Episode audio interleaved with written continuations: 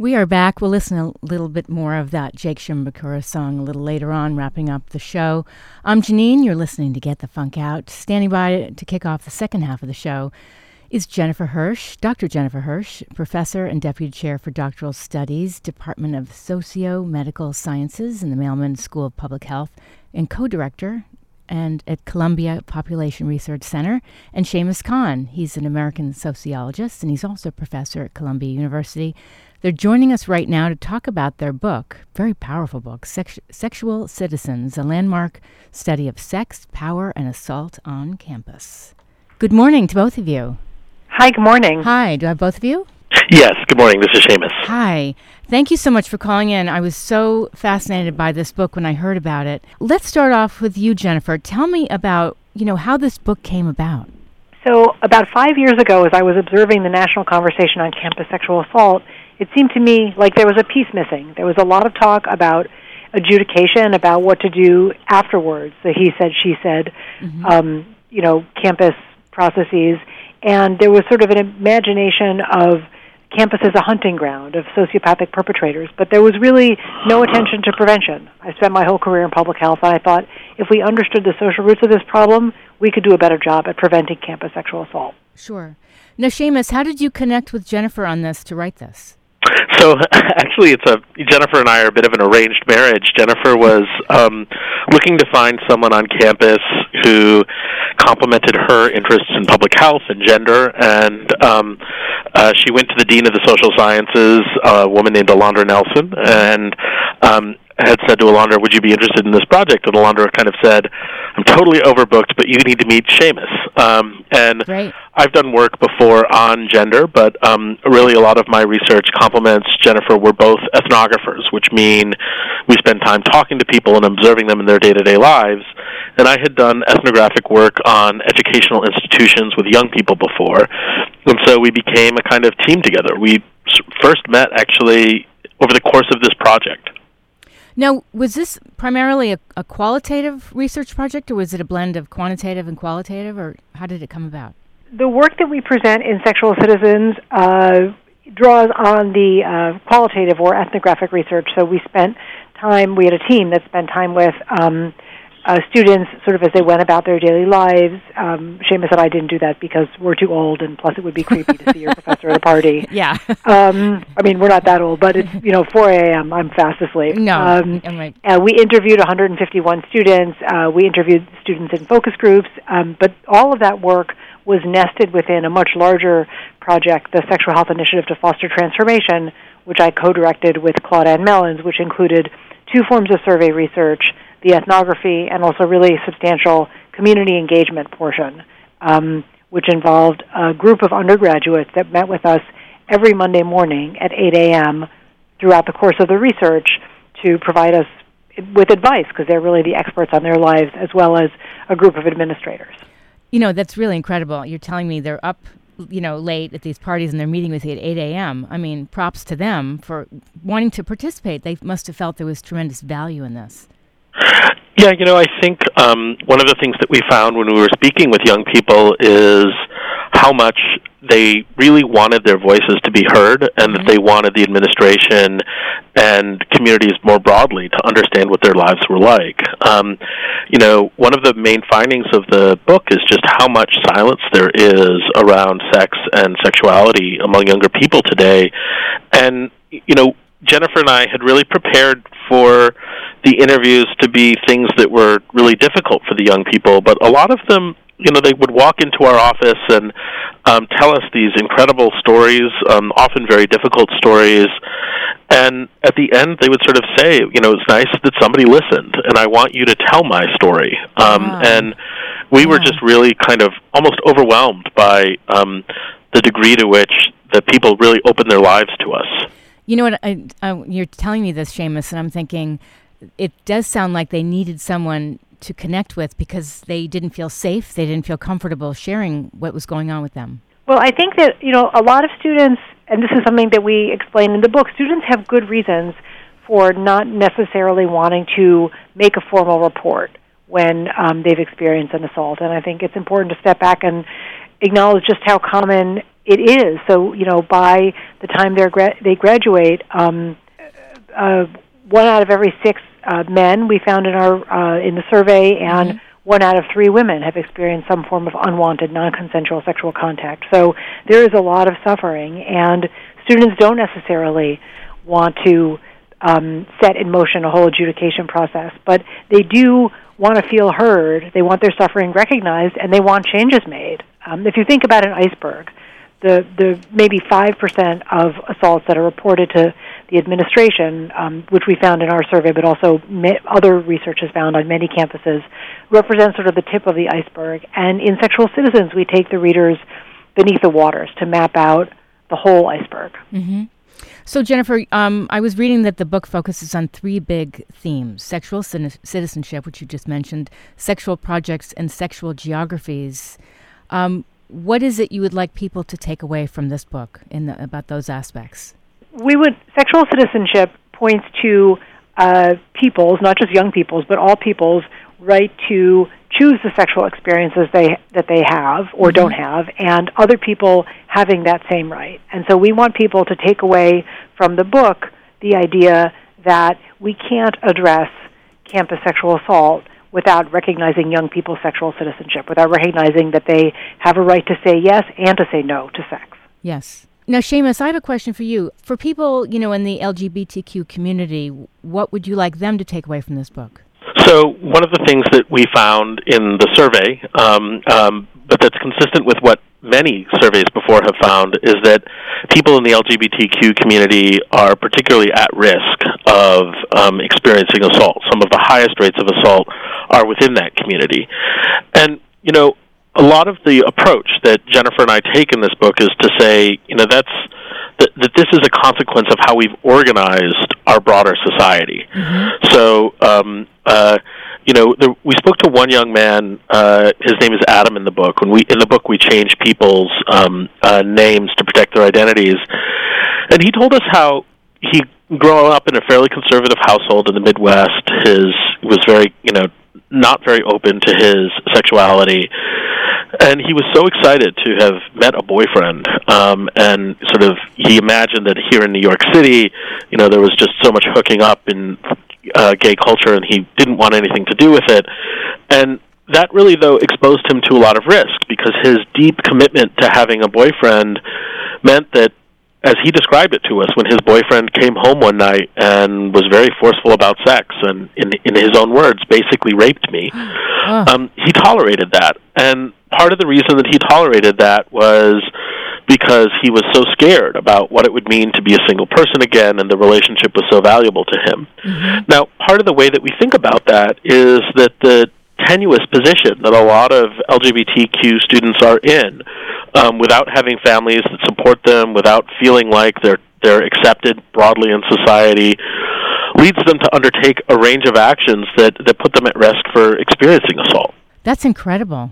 I mean, it's it's such a powerful message. I just want to mention, if you're just tuning in, we're speaking with Jennifer Hirsch and Shamus Khan about their book "Sexual Citizens: A Landmark Study of Sex, Power, and Assault on Campus."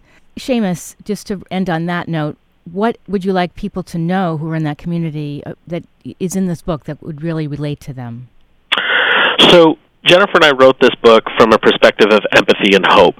And you know, as we've we've been traveling around the country talking to uh, uh, lots of audiences about the book, mm-hmm. and where so much of the conversation about sexual assault is based in fear, um, you know, and we institute fear and how everyone needs to be afraid of assault, or that there's a lot of fear about sex we want people to pick up this book and we hope feel seen. And by that we mean that they're not alone. Um, uh, that the kinds of experiences that they've had other people have too and that there's a way to actually help this problem.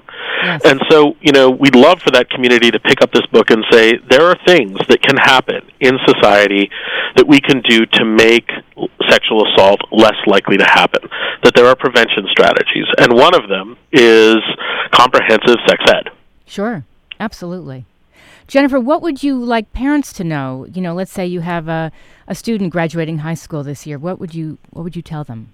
I would tell them to buy the book and read it along with their child and discuss the case studies. I think that that uh, perhaps our biggest message in the book is that the failure to prevent campus sexual assault is because we've only held campuses responsible, and really everybody is responsible for prevention, and that includes yes. parents. So parents need to acknowledge their children's emerging sexual citizenship and support it. That means making sure that they have access to whatever kind of sexual and reproductive health care they need. It also means not shaming them for being sexual people.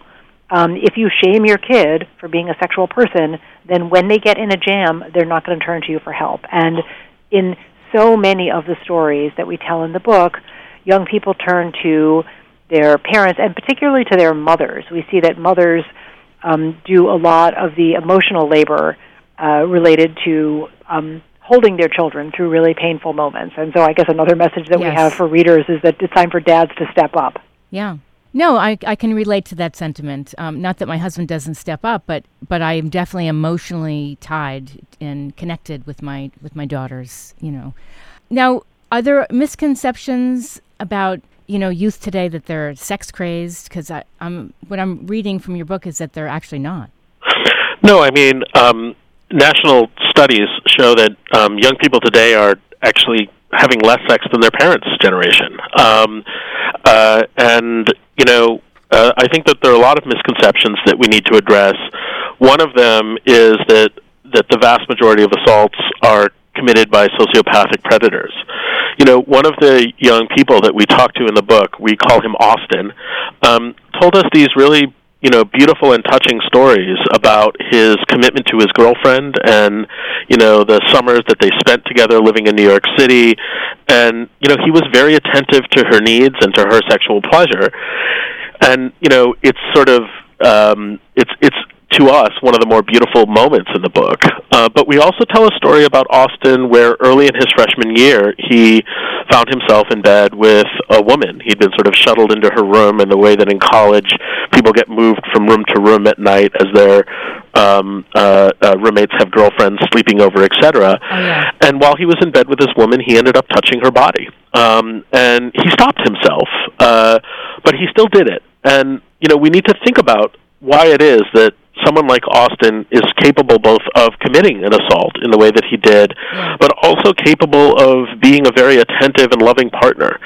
And you know, a big por- po- part point of the book is to kind of pull back the curtain on college life and to show young people as their whole selves, um, capable of both really beautiful things and also capable of harming one another, and um, that both of those things are simultaneously possible. Gosh, you're, but this is such a powerful book. You know, I'm just taking in everything you're saying. One of the things I wanted to touch on too, uh, maybe Jennifer, you'll address this, is you know, men have these experiences of being sexually assaulted, and it's often ignored. I think it's it's ignored. So yes, men do have these experiences. We heard um, from a young man who uh, met a girl in a bar. She bought him drinks over the course of the evening. Mhm. Um, he got really drunk. Uh, they went back to one of their rooms together. He had no memory of what happened, and then when he asked his friends the next day, they were like, "Well, what was the problem? You were going to have sex, and you didn't even pay, even have to pay for your drinks." And then he experienced it as an assault, but for so many people, they um, come at sex with a narrative of men always want sex, and it's women's job to be the blockers. And so when a woman assaults a man, they literally do not even have the language to recognize that as an assault because um, the women read men's physiological response to being touched as consent when in fact it's not. Uh, now, So for those young people, we need to help them develop a more critical consciousness around gender and sex so they can think about what they're doing instead of assuming that men are always down for sex.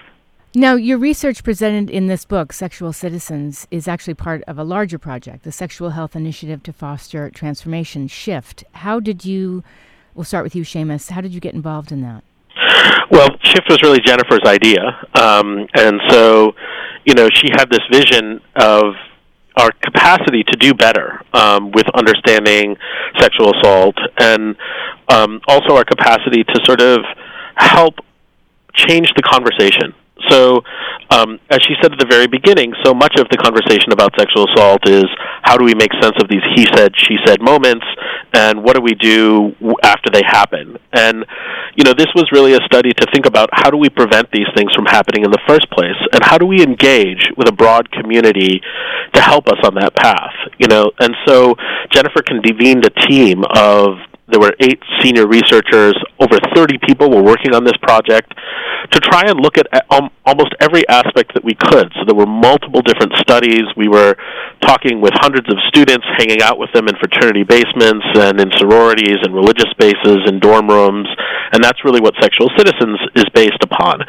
And this different kind of approach, this public health approach, thought about the problem relative to systems rather than individual bad actors. So, as an example, you know, if we think about how it is that we've made so much progress on drunk driving, you know, part of the progress has been saying, don't get drunk and get behind the wheel of a car. But that's not the only thing we've done. We've also created, you know, the the, the moral value of a position of a designated driver.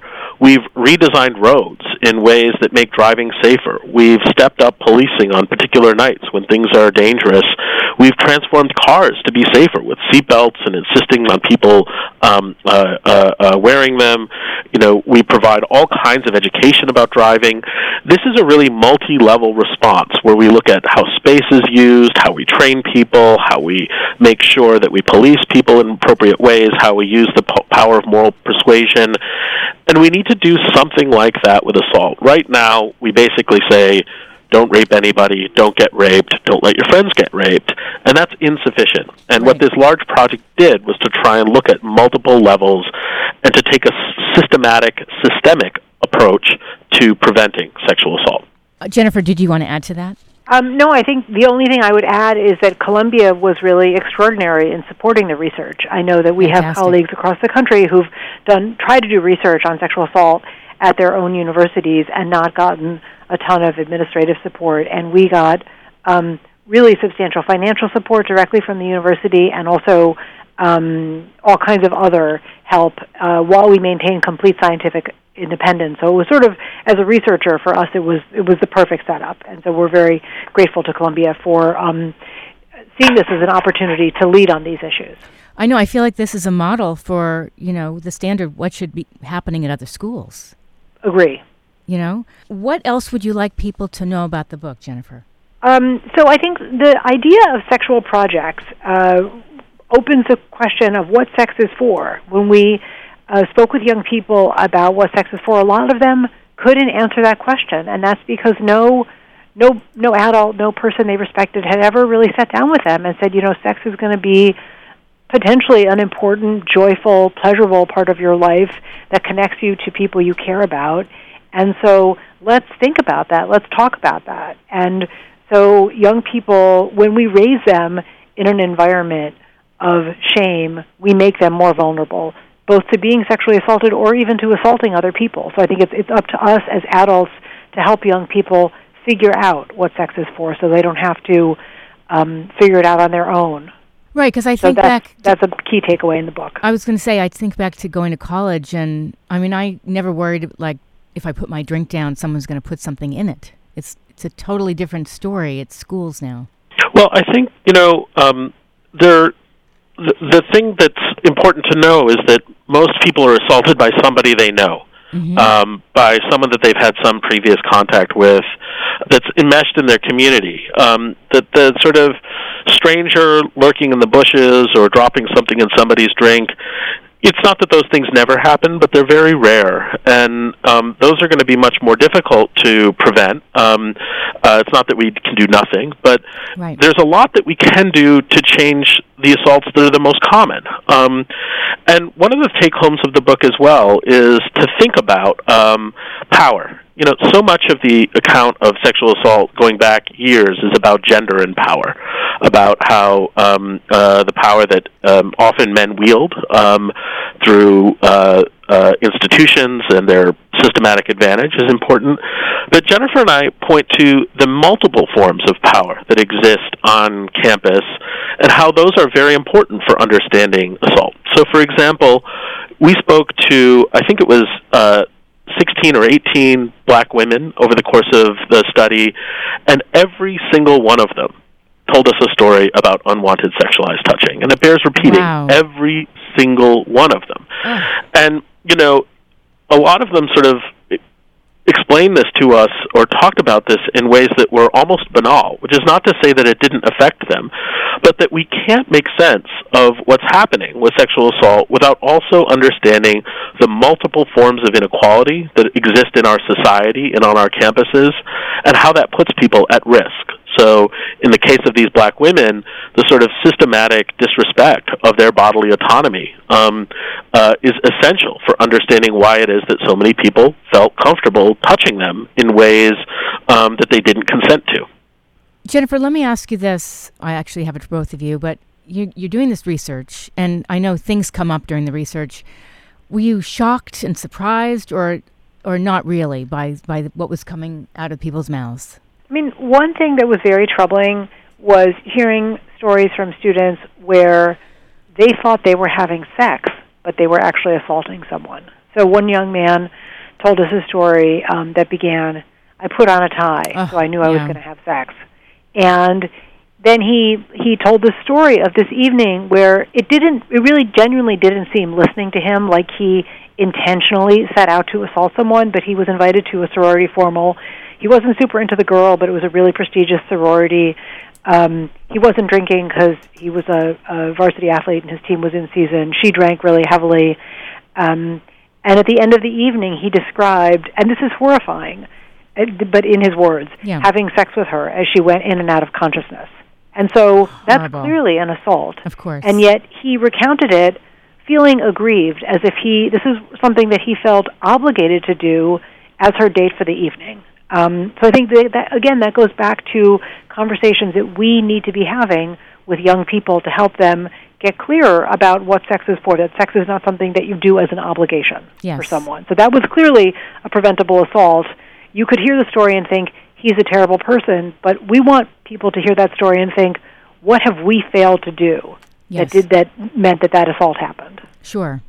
Anything else you would like the listeners to know about the book, and then where can they find out more about you?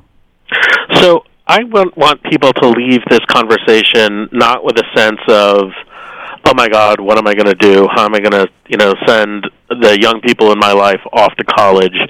But instead with a sense that, like, we can do this. Um, and there are concrete steps that we all can take to address this issue. Um, for parents and communities, it means opening up conversations about sex. Um, for legislatures, it means um, passing comprehensive sexuality education uh, for young people.